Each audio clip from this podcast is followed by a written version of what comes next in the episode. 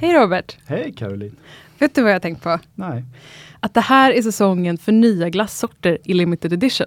Och det kanske är lite långsint av mig, men jag sörjer fortfarande glassar som fanns sommaren 2003. Till exempel Magnum Pistage. Spännande. Jag gör inte det, men det är ju speciellt. Varför gör du det? Ja, eh, jag kanske borde söka hjälp för det någon gång. Men hur som helst, jag tänker på glassorter i begränsad upplaga på ett liksom väldigt ömt sätt. Och jag hoppas att det är så som alla trogna lyssnare tänker på vår podd. För det är begränsade ämnen i en extremt begränsad upplaga. Mm, det får säga. Nu har det varit väldigt begränsat med upplagor. Det var länge sedan vi kom ut med en podd. Så vi ser det som årgångsvin. som god, fina årgångsvin. Så det blir bara bättre och bättre ju längre tid det tar mellan varje avsnitt.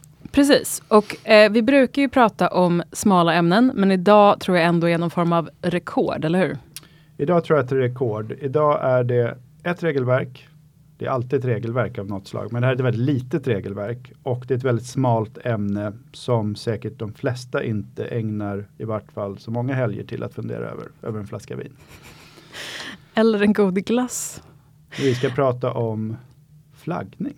Vi ska prata om flaggning och jag tror inte att vi en enda gång kommer nämna vare sig ESMA eller Europa eller någon annan EU-myndighet. Så eh, det här avviker helt enkelt från eh, vår... Eh, från alla principer vi har, kors i taket, vad är det som händer? Precis.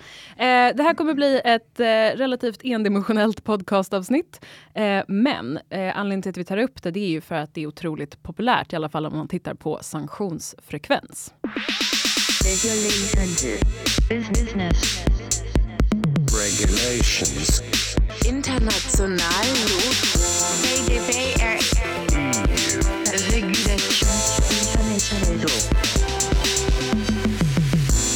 Vi ska prata om flaggning och då undrar jag, vad är flaggning förutom det man gör på kungens födelsedag?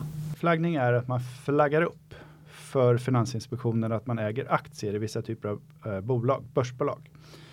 Då, det betyder att man måste berätta för Finansinspektionen och för eh, det företag man äger aktier att nu äger jag si och så många aktier i det här företaget. Och det finns vissa gränser då för när flaggnings eller anmälningsskyldigheten inträffar. Och sen berättar FI för hela världen? Sen berättar FI för, ja, de lägger ut ett pressmeddelande och det är väl hela världen då som är intresserade av det såklart. Enorm rusning på att läsa de mm. pressmeddelande, mm. Mm. tror jag. Precis. Varför har vi då regler om flaggning?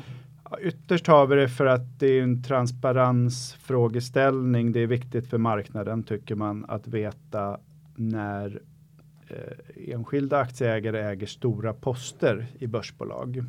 Det är också en, som nästan alla regler på finansmarknaden, så är det en förtroendeskapande, eh, förtroendeskapande regelverk för att öka förtroendet på marknaden. Just det. Förtroende och transparens är ju ändå begrepp man känner igen om man har lyssnat på den här podden tidigare. Så det är ett hyfsat bekant tema. Ja, vi känner oss lite hemma när vi tänker på syftena bakom reglerna. Så är det ju. Eller hur? Och vem är det då som träffas av mm. de här reglerna om flaggning? Vi träffas allihop av dem. Du och jag, Caroline, eh, fysiker, juridiska personer, det vill säga företag. Alla, eller vem som helst som äger tillräckligt mycket aktier i ett börsbolag. Och börsbolag, eh, när jag säger börsbolag, kanske lite slarvigt där, det betyder ett företag som är noterat på en reglerad marknad. Det vill säga i Sverige eh, Nasdaq Stockholms reglerade marknad eller NGMs huvudmarknad som är en reglerad marknad. Inte företag som är noterade till exempel på Spotlight, First North eller sådana liknande handelsplatser. Så det är viktigt att veta. Och det här gäller ju som du sa i teorin dig och mig. Men har du mm. någonsin flaggat något Robert? Jag flaggar inte jätteofta upp och det är inte för att jag brister i mina eh, skyldigheter utan det är för att jag inte äger 5% i ett börsbolag. Det är gränserna för när man ska flagga börjar vid 5% av antingen aktierna eller rösterna i ett, i ett, bolag och sen går det upp eh, ända upp till 90% av ett bolag. Just det, och vilka transaktioner och innehav är det man då mm. ska flagga? Då vad är det man ska flagga? Jo, man ska flagga i princip alla typer av transaktioner, det vill säga de aktiva transaktioner man gör. Man kanske köper aktier eller man säljer aktier. Så för, för flaggningen innebär att man ska berätta när man uppnår vissa gränsvärden eller överstiger eller man går under om man har till exempel ägt mycket aktier och sen säljer av så ska man också flagga. Så det är köp, det är försäljningar, det är om man deltar i en nyemission till exempel. Eh, det är om man ger bort sina aktier i gåva till sina barn till exempel så uppstå, kan det uppstå flaggningsskyldighet.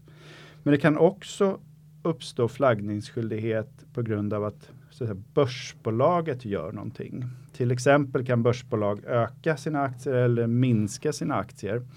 Om det påverkar en eh, aktieägares innehav som man går över eller under en gräns, då är man också skyldig att flagga.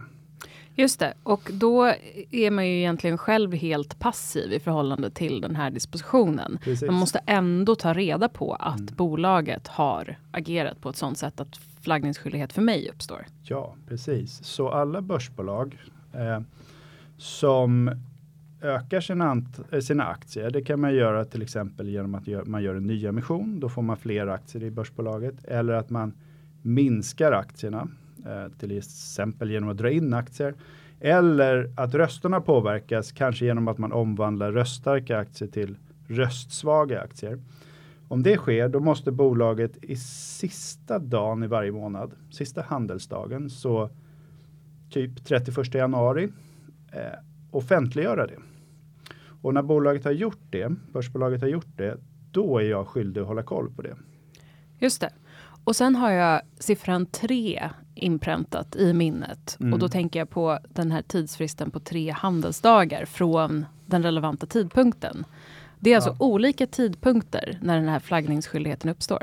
Precis, det är alltid tre dagar. Tre är viktigt. Tre dagar, men det är olika tidpunkter. Så om du köper aktier så är det tre dagar från du lägger din order på börsen som normalt är där man köper aktier i börsbolag. Då. Om du köper aktier utanför börsen, en större position, då är det tre dagar från det ingår ett avtal. Eh, om, du, om du tecknar aktier i ett börsbolag så är det tre dagar från när aktierna levereras till ditt konto. Och eh, om det är så att bolaget då gör någonting, ökar sina aktier eller minskar sina aktier, så är det tre dagar från de offentliggör det den sista handelsdagen varje månad. Så det gäller att hålla koll på vad, så här, om du ligger på gränsen, det vet man ju kanske om då, om du ligger nära 5% av eh, och äga 5% av Ericssons aktier, skulle man dels vara lite nöjd över det. Och så vet man ju att man behöver hålla koll i slutet på varje månadsskifte. Eller i varje månadsskifte rättare sagt.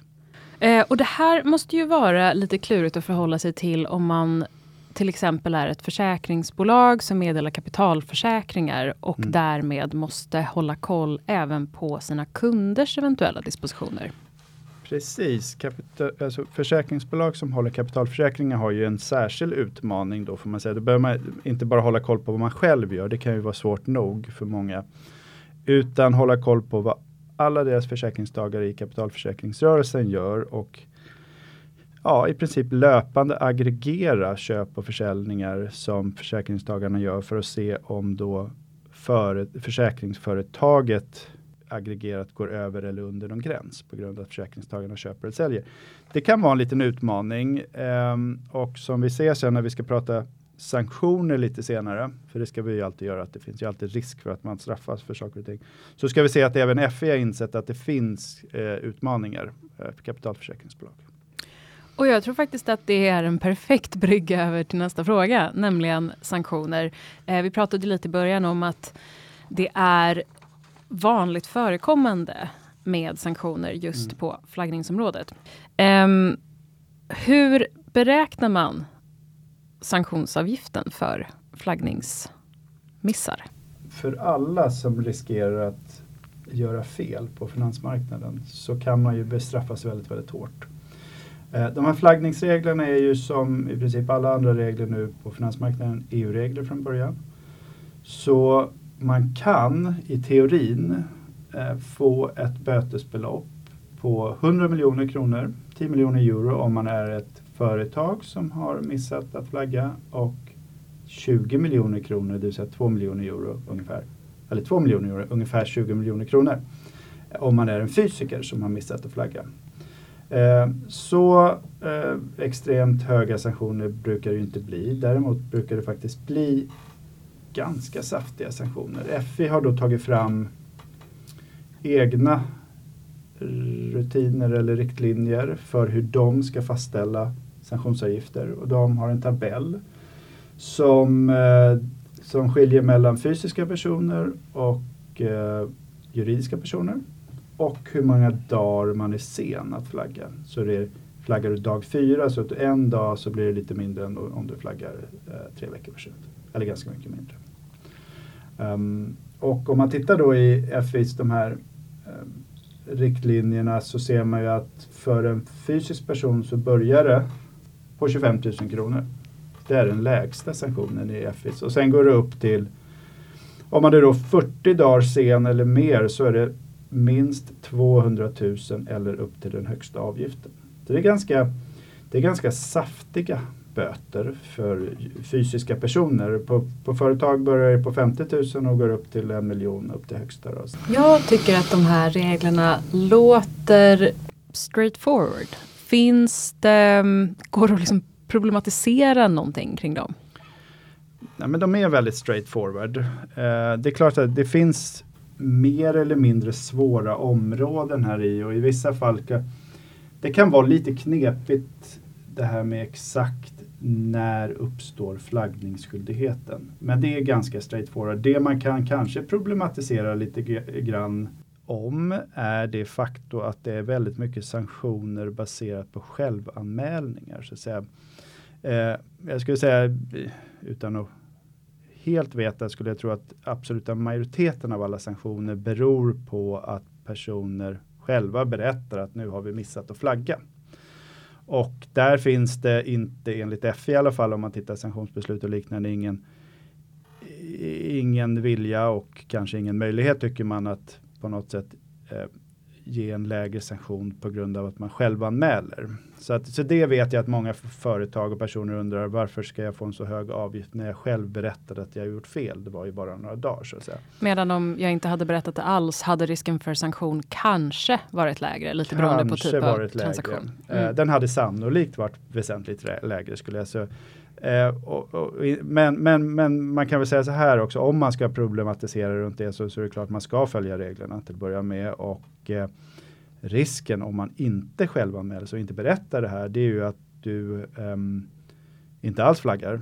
Och, och, väntar så många dagar att du kommer upp i maxbeloppet på 2 respektive 10 miljoner euro. Precis, så ja. att det finns såklart risker med det. Men det vet jag att det är någonting man kan, annars är det här ganska straightforward. Vi brukar ju komma fram till att det inte finns något svar. Men för en mm. gångs skull så känns det som att vi kommer fram till att här har du svaret. Här finns det svaret och svaret finns i, i lagstiftningen eller i FIs frågor och svar. Mycket mer behöver du inte. och, eh, Lite uppfriskande ändå. Ja, och vi sa inte ESMA Iopa och vi sa inte dokumentera eh, är jätteviktigt, utan här är det anmäl, anmäl och anmäl i tid. helt enkelt. Då ska jag, vår tradition till ära, ge mig på en liten sammanfattning. Det jag har hört dig berätta om idag Robert, det är att större aktieägare, teoretiskt sett du och jag, men praktiskt absolut inte du och jag, ska flagga ändringar i innehav i bolag som är noterade på Nasdaq Stockholm eller NGM Main Regulated. Flagga, det ska man göra om förändringen i innehavet innebär att antingen andelar aktier eller röster uppnår eller passerar vissa trösklar både uppåt och neråt. Då. Och sen ska man flagga inom tre handelsdagar från vissa tidpunkter beroende på om det är aktiva handlingar eller att det är någonting passivt, det vill säga någonting som bolaget gör eh, som du påverkas av som ehm, eh, aktieägare. Och eh, hur får man kännedom om sådana här förändringar som ett bolag gör? Jo, man eh, bevakar FIs databas med stor entusiasm. Va? Och så eh, leder eh, sena anmälningar ofta till sanktioner, har vi sett. Mm. Fick jag med essensen? Jag måste säga att det var en av de mest fantastiska sammanfattningarna någonsin. Jag har ingenting att säga. Det var spot on. Precis så är flaggning. Ja, och eh, precis så endimensionellt är det här avsnittet. Men ja. jag hoppas att det har eh, bidragit till eh, i alla fall eh, en eller två drömmar om anmälningar om precis. flaggning nu börjar vi jobba upp oss mot 5 innehav i ett börsbolag. Sen Precis. flaggar vi skiten ur det, förutom att vi dokumenterar skiten ur det. Så är det. Ja. ja Um, jag hoppas att ni har eh, avnjutit det här avsnittet med eh, ett årgångsvin eh, eller en eh, begränsad upplageglass. Trevlig sommar alla och eh, jättekul att vara här igen. Caroline, tack så mycket. Tack!